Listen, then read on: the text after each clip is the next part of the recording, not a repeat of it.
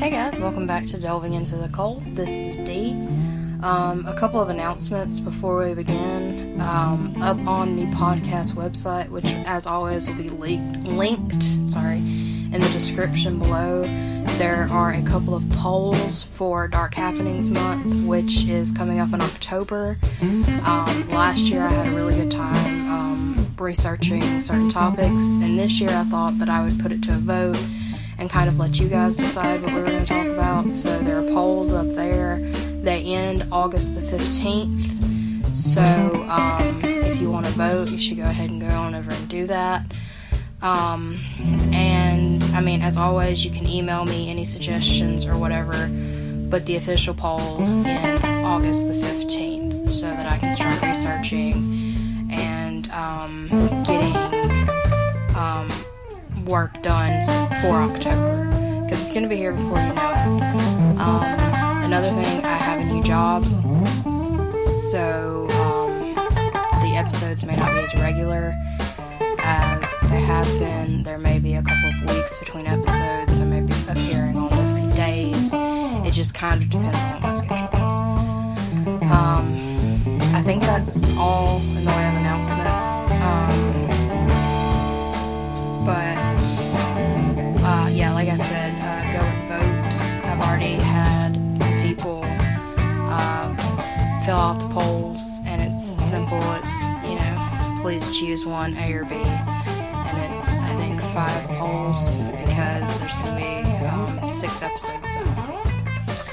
All right, so today we're going to talk about the Axeman of New Orleans, and I'm just going to read you a quote really quick that was in a letter that he sent to, um, I believe, a newspaper. Um, quote, They have never caught me, and they never will. They have never seen me, for I am invisible, even as the ether that surrounds your earth. I am not a human being, but a spirit and a demon from the hottest hell. I am what you, Orleanians, and your foolish police call the Axeman. End quote. So that kind of goes ahead and gives you a clue um, to the type of gentleman that we are dealing with today. Um, and still to this day, people know who this is, and people in New Orleans still kind of fear him. And um, you can see that he's kind of full of himself because he believes that he's, quote, a demon from the hottest hell. So, um, I guess I guess that he doesn't believe that he's a mere mortal.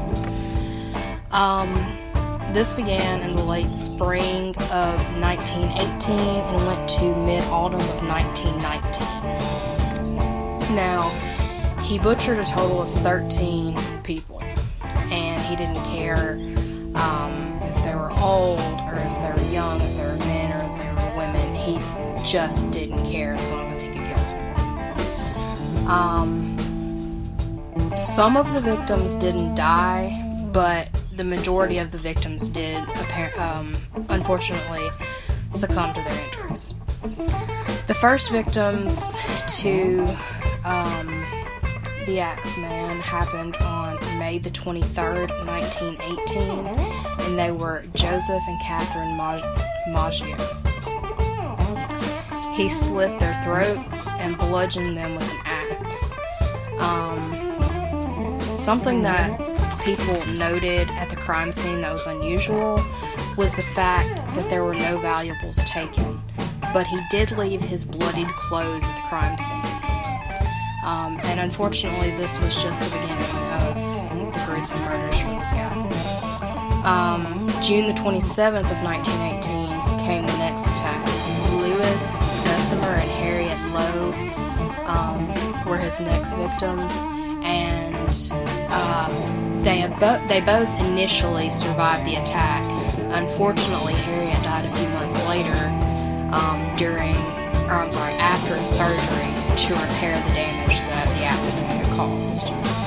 Um, and there's seemingly no connection between Besumer and Lowe and the Maggios. Um, and Besumer was initially arrested for the attack himself. He was held for nine months before being tried and acquitted. and the evidence against Besumer was weak at best and just absolutely, you know, um, ridiculous at worst.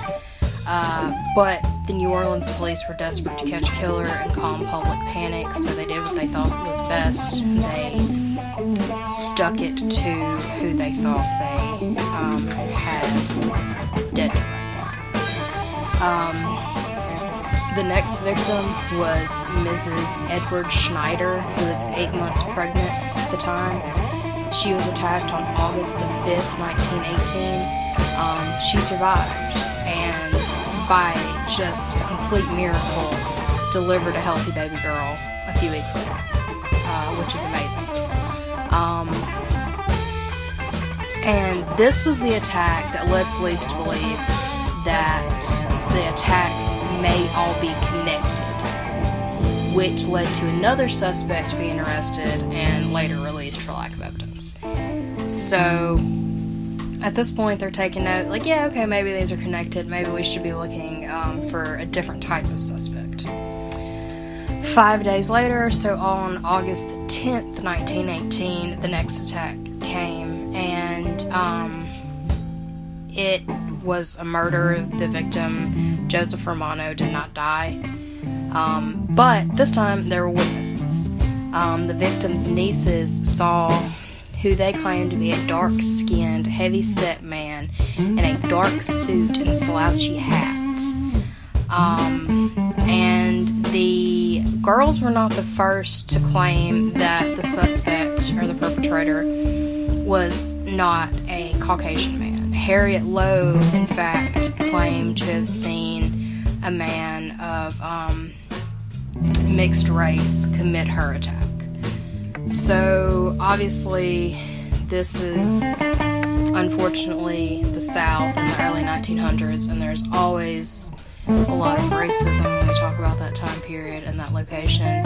So, just keep that in mind. Um, just like that, the attacks completely stopped until March the 10th of 1919. Charles, Rosie, and Mary Court Miglia were the next victims of the Axeman. Mary, who was the daughter, died as a result of the attack. Rosie blamed the attack on Larondo and Frank Durando, her neighbors. So she insisted that she knew who the perpetrators were and that they were, in fact, her neighbors. So the police arrested these um, guys they were convicted, but Rosie later recanted her, her statement against them. And if I remember correctly, there was a bit of hostility between the two families, so that could have had something to do with it. Um, and it could be just, you know, she was bludgeoned. Maybe she just genuinely didn't know. Um, four days later, the Times Picayune received a copy and paste style letter, um, which claimed that there would be more victims if the city wasn't full of music on March the 19th. So this guy's like, if you don't fill every house in the city with jazz music, I will kill more people. And they did. The, they blasted jazz music out of every house, out of every bar, out of every store, everywhere there was music.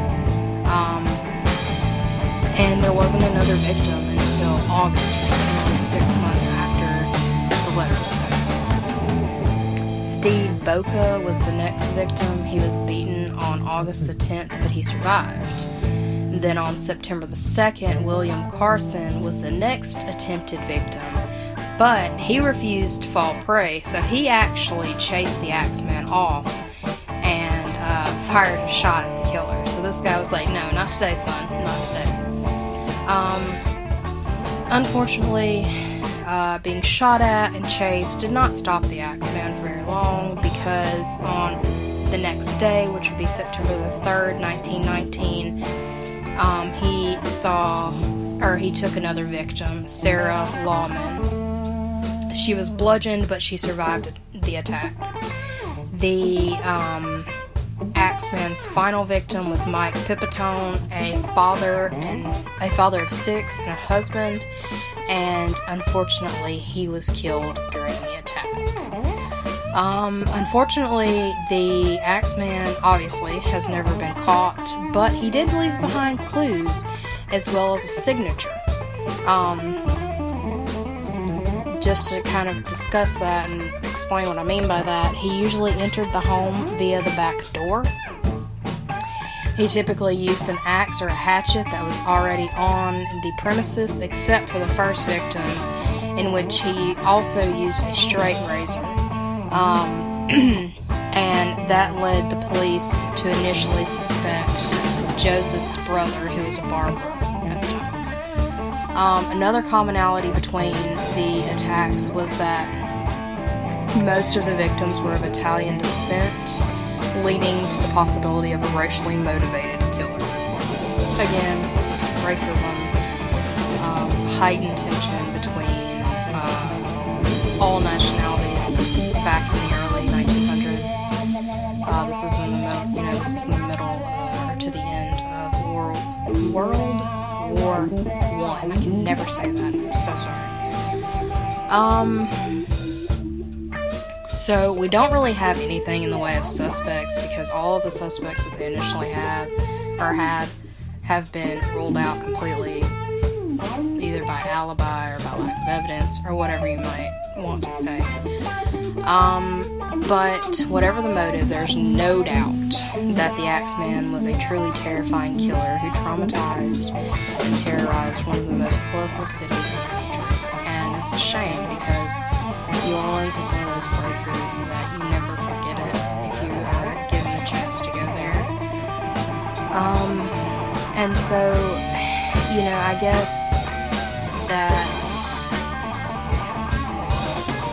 this case in particular makes you realize that the Axeman was a monster, so that has to lead to the conclusion that all monsters are actually men, which is sad and scary. Um, he took sick pleasure in hurting others and it you know it just kind of leaves you with the thought in your head that you should never doubt the depravity of man it's it's scary to think that this guy just for no apparent reason went after these people alright guys that's all i have on the axeman um unfortunately like i said there are no suspects and it was so the case, the cases, I suppose you could say, are so old that we don't really have much in the way of uh, physical evidence, or we did, it hasn't been preserved or whatever.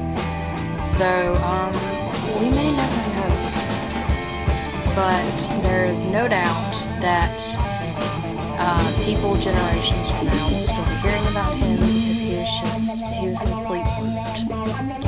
Alright, guys, stay safe, stay curious, and I'll see you next time.